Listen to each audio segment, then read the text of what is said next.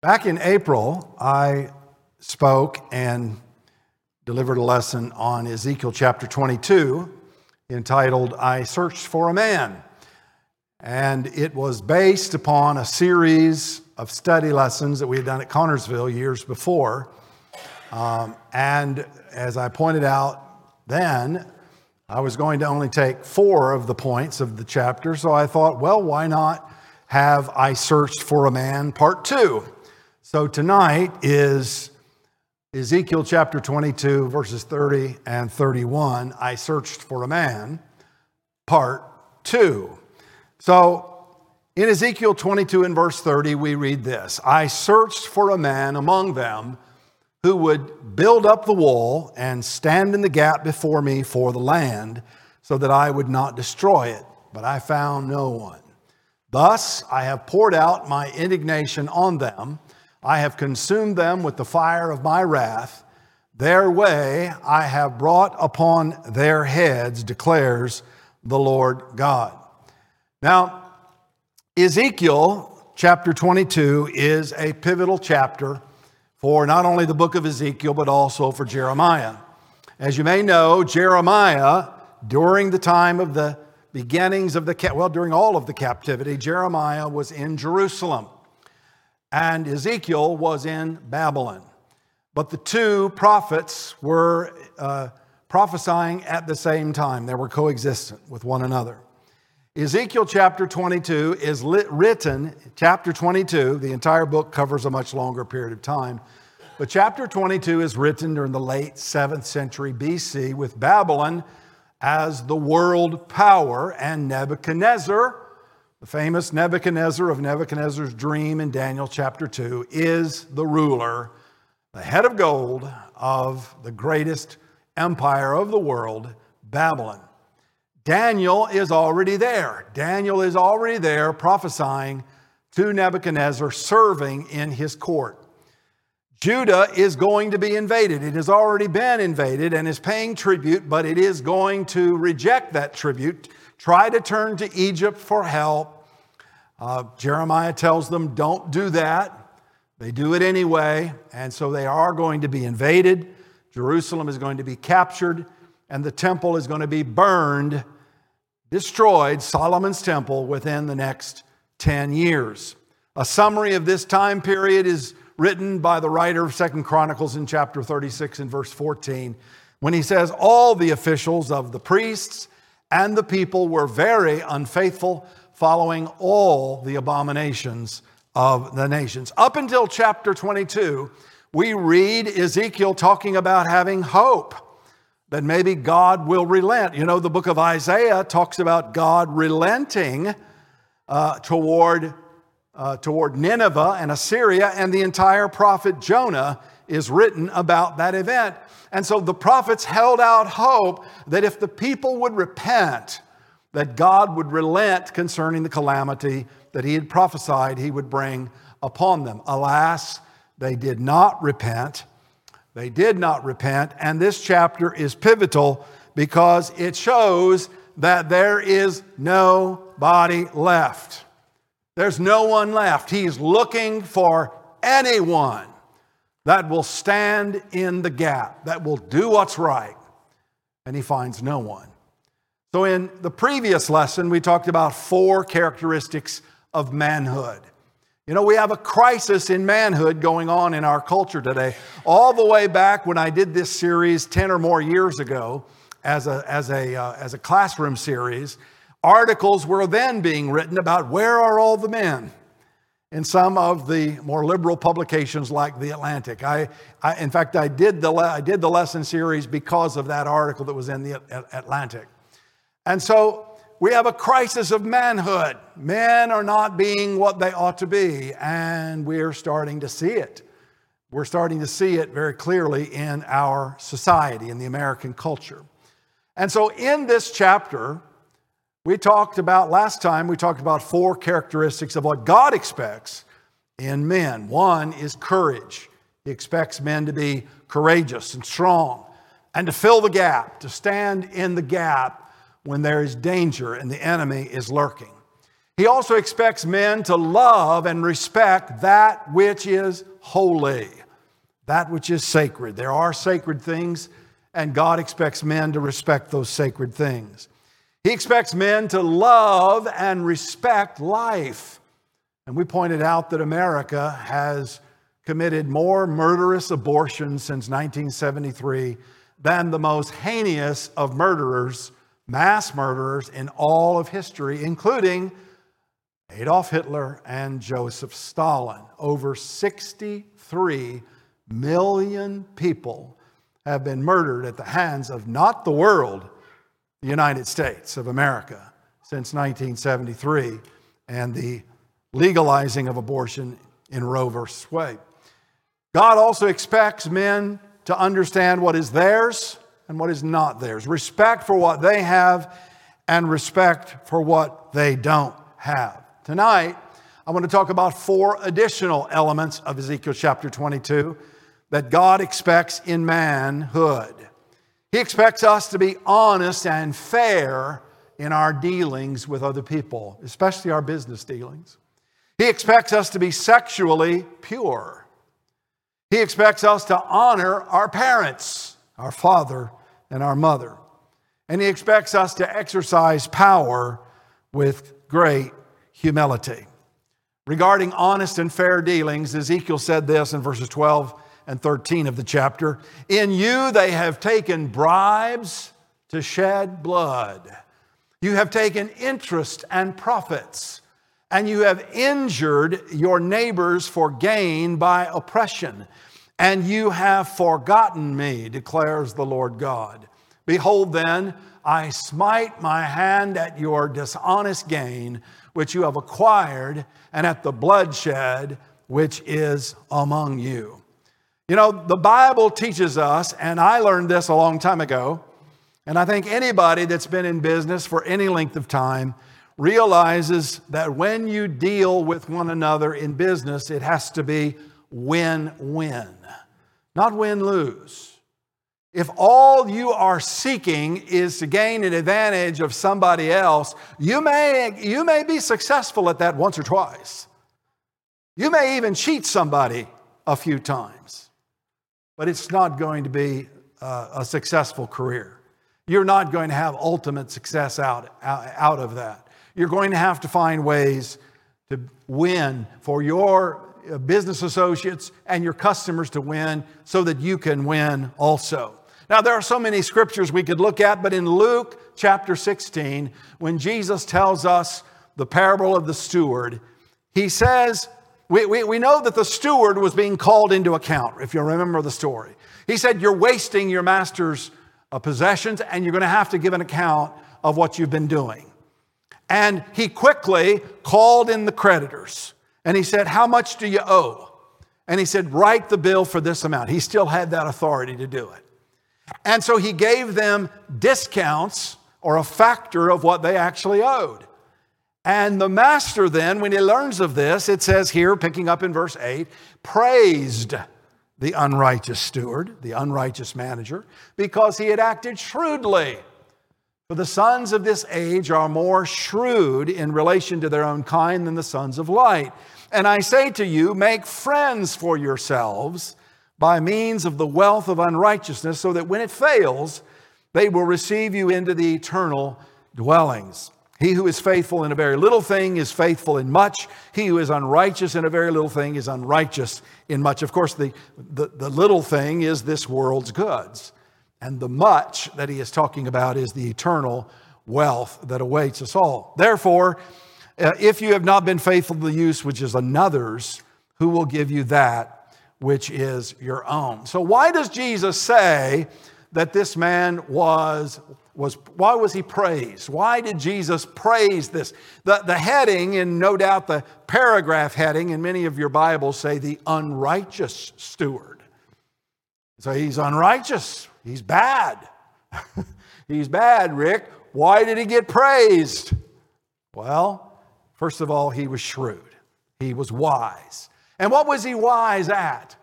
He was wise at giving his customers, his master's customers, a better deal, a discount.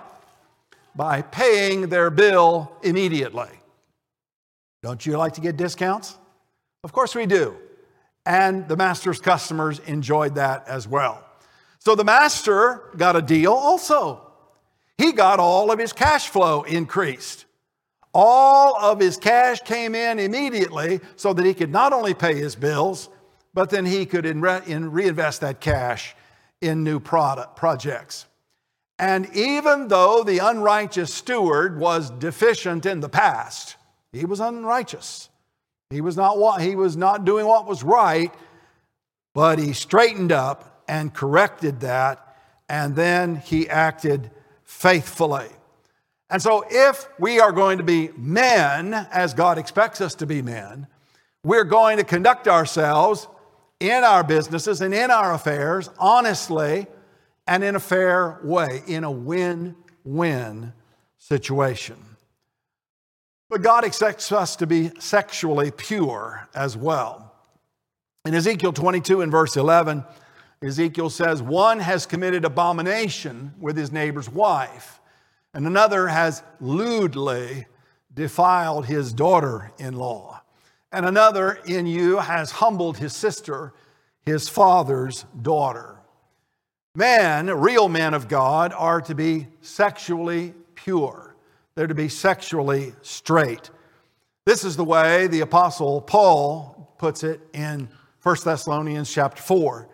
For this is the will of God, your sanctification. That is, you abstain from sexual immorality, that each of you know how to possess his own vessel in sanctification and honor, not in lustful passion like the Gentiles who do not know God. Well, you know, a lot of people don't know anymore what it means to be sexually pure, what it means to be sexually right. And a lot of people don't even know what men are anymore, do they? We're having a whole lot of confusion in this country about just what are men. In fact, we had a Supreme Court nominee who unbelievably didn't know what a woman was. She said, I can't tell you what a woman is. Unbelievable unbelievable. But that's not what this lesson's about. This lesson is about what is a man, what does God expect of men, and what does God expect of godly men. And He expects us to be sexually pure. Now, here's one interesting thing about the Old Testament. A lot of people ask the question, well, Ralph, why do we have the Old Testament? You know, it's not authoritative anymore, it's not binding on us. But why do we have it still here? Why has the Old Testament been preserved for us? One reason, there are many reasons, but one reason is, is it helps define words. It helps define things for us. Now, for example, nowhere that I know of in the New Testament is the phrase, uh, is the phrase sexual purity or sexual immorality defined. Now we have the Greek word, or we have the English word fornication, the Greek word porneia, and we can look up what that means. And, and usually when you look it up in dictionaries, Bible dictionaries, it's simply going to say sexual immorality.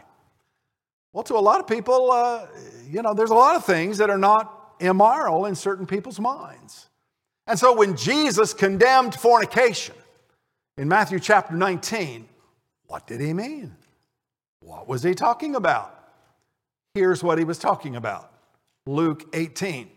The entire chapter, Leviticus 18, the entire chapter of Leviticus 18 defines sexual immorality. Here's one of those verses in verse 3. You shall not do what is done in the land of Egypt where you live, nor are you to do what is done in the land of Canaan where I'm bringing you. You shall not walk in their statutes. And so he, he's saying, Moses is saying, you know, the, the sexual practices of the Canaanites and the sexual practices of the Egyptians, you are not to do them. And one of those things, among many, many in Leviticus 18, is you shall not lie with a male as one lies with a female. It is an abomination. Now, there's a whole lot of people in the world who are confused about that. There's even people in the church that are getting confused about that. They don't know what the word means, they don't know what sexual immorality is. Sexual immorality involves, not limited to, but it involves homosexual conduct. Homosexual conduct is an abomination. It was an abomination to the Lord in Leviticus chapter 18, but it was also an abomination to the Lord in Matthew 19 and 1 Thessalonians 4, and it is an abomination today. Now, look, we don't have to go through every single sexual perversity to know what's true and right. And what's true and right is simply this that God expects you to have no sexual activity other than with your spouse after, not before, after you have committed to one another for a lifetime of purity, a lifetime as husband and wife, as it was in the beginning, as Jesus teaches in Matthew chapter 19. Anything beyond that, anything, anything beyond that, anything before that, anything after that, anything above that, anything below that is sexual immorality. And that's what, uh, that's what Leviticus 18 teaches, as well as other Old Testament verses that we don't have the time to get into tonight. But that's what sexual immorality is. And God's men, God's men are not that way. God's men are sexually pure. But God expects men to honor their father and their mother. He said this in Ezekiel 22 and verse 7 They have treated father and mother lightly within you. In other words, doesn't mean that much to them, doesn't mean How's, how's mom and dad getting along? I don't know. I mean, I haven't checked in on them for about uh, a year or two. They've treated them lightly. In other words, they don't think about them at all. They're not concerned about their welfare. In you, they have uncovered their father's nakedness. Now, Jesus also encountered these light uh, attitudes, these uh, attitudes, these sinful attitudes in his day toward father and mother when he confronted the Pharisees in Matthew 15. They had come to Jesus asking him why he didn't observe certain traditions. And Jesus then responded to them, Why do you yourselves transgress the commandment of God for the sake of your tradition? In other words, your tradition, Pharisee, does not supersede the will of God, the scripture of God, the word of God.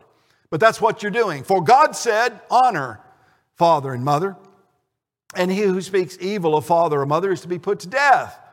But you say, whoever says to his father or mother, whatever I have, whatever I have that would help you has been given to God, which meant the Pharisees and Sadducees and the ruling class. He is not to honor his father or his mother. By this, you invalidate the word of God for the sake of tradition, your tradition, you hypocrites. Now, what is this about? The Pharisees were invalidating the Word of God because they said, if you have pledged a certain amount of your money to the temple or to the church or to the work of God, then you're exempt from that commandment to honor your father and mother. And Jesus said, No, you're not. You're not exempt at all. Now, anytime we read about honoring our parents in the Old or the New Testament, it almost always, not always, not exclusively always, but it almost always involves money, monetary support, the care that is needing to be given to them. Now, this phrase is not really, not about where your mother and father are going to get the care that they need. You know, I was growing up, as I was growing up, and, and it, it, it's interesting how attitudes about the scripture do sometimes shift with the culture, right? And I remember as I was growing up, nursing homes had a bad, had a bad reputation. And if someone had to go to the nursing home, wow, I mean, boy, they must be really bad off because those places are really uh, dangerous and you wouldn't want to go there. And there are some that are that way, but most are not. Now, I've been in a lot of nursing homes, and Michael's been in a lot of nursing homes. He's been in a lot of nursing homes around here. Let me tell you what, some of these nursing homes now are five star accommodations. they are not like nursing homes were back in the 50s and 60s and early 70s, where nursing, home, nursing homes got a bad rap. So, look, I can't spend a whole lot of time on this, but let me just say this. If you live long enough, you're going to be in a nursing home. If you live long enough, you're going to be in a nursing home. Why? Because your children do not, unless they are registered nurses and have all the equipment necessary, uh, don't have the equipment, the know how, and the wherewithal to physically care for you. Now, my mother and father were able to live in their home 95% of their living life. But when my mother turned 87 years old, she couldn't even get into the, she couldn't get in the, in the, in the doorway of, our, of her house anymore. She couldn't get in. She couldn't take the step that was needed to walk in the door. And my father had to call 911 just for them to come out and get her into the house. Now, my father could not lift my mother. My, no one person could lift my mother. And so, when she couldn't get into the house, and this happened three times, then we said, Dad, we've got to go to the nursing home. And we had already been pre approved, and we went to a beautiful facility in Brownsburg and a facility that we had been in and that we were helping to service as our in our in our drugstore operations. And we knew and we knew many of and we knew some of the people, the administrators that worked there. So it was a wonderful facility. And my mother and father did die in that in that or my father died in that facility and my mother got ill uh, after less than a year in that facility. So they did not spend a lot of time in the nursing home, but they did get good care. You know, a lot of people that go into the nursing homes, I'm, I'm just going to say this and then I'll move on from this idea. You know, a lot of people in the nursing homes live a lot longer than they were expected to live when they went in. I mean, I've had people, I've had people, uh, mothers and fathers of friends that go into the nursing home and they're on death's door. They're not expected to live very long, and then they live for 10 more years. Do you know why that is? Because they start getting good care. That's why. They start, they start getting taken care of. They start getting fed properly and routinely. They start making sure their medicines are taken regularly. And so that's why that happens sometimes. So the question is not about, not when Jesus said it and not when it was talked about in the Old Testament. It was not about where they're going to get their care, it's going to be about if they get their care. And that's what was happening in Matthew chapter 15. Parents were being neglected by their children because the children just did not want to make the monetary sacrifice that was going to be required to take care of mom and dad. And that's what Matthew 15 is about. And that's what Ezekiel 22 is talking about. They didn't care about their moms and dads, they didn't care what is happening to them. They were more interested in their personal possessions and greedy for this world's goods.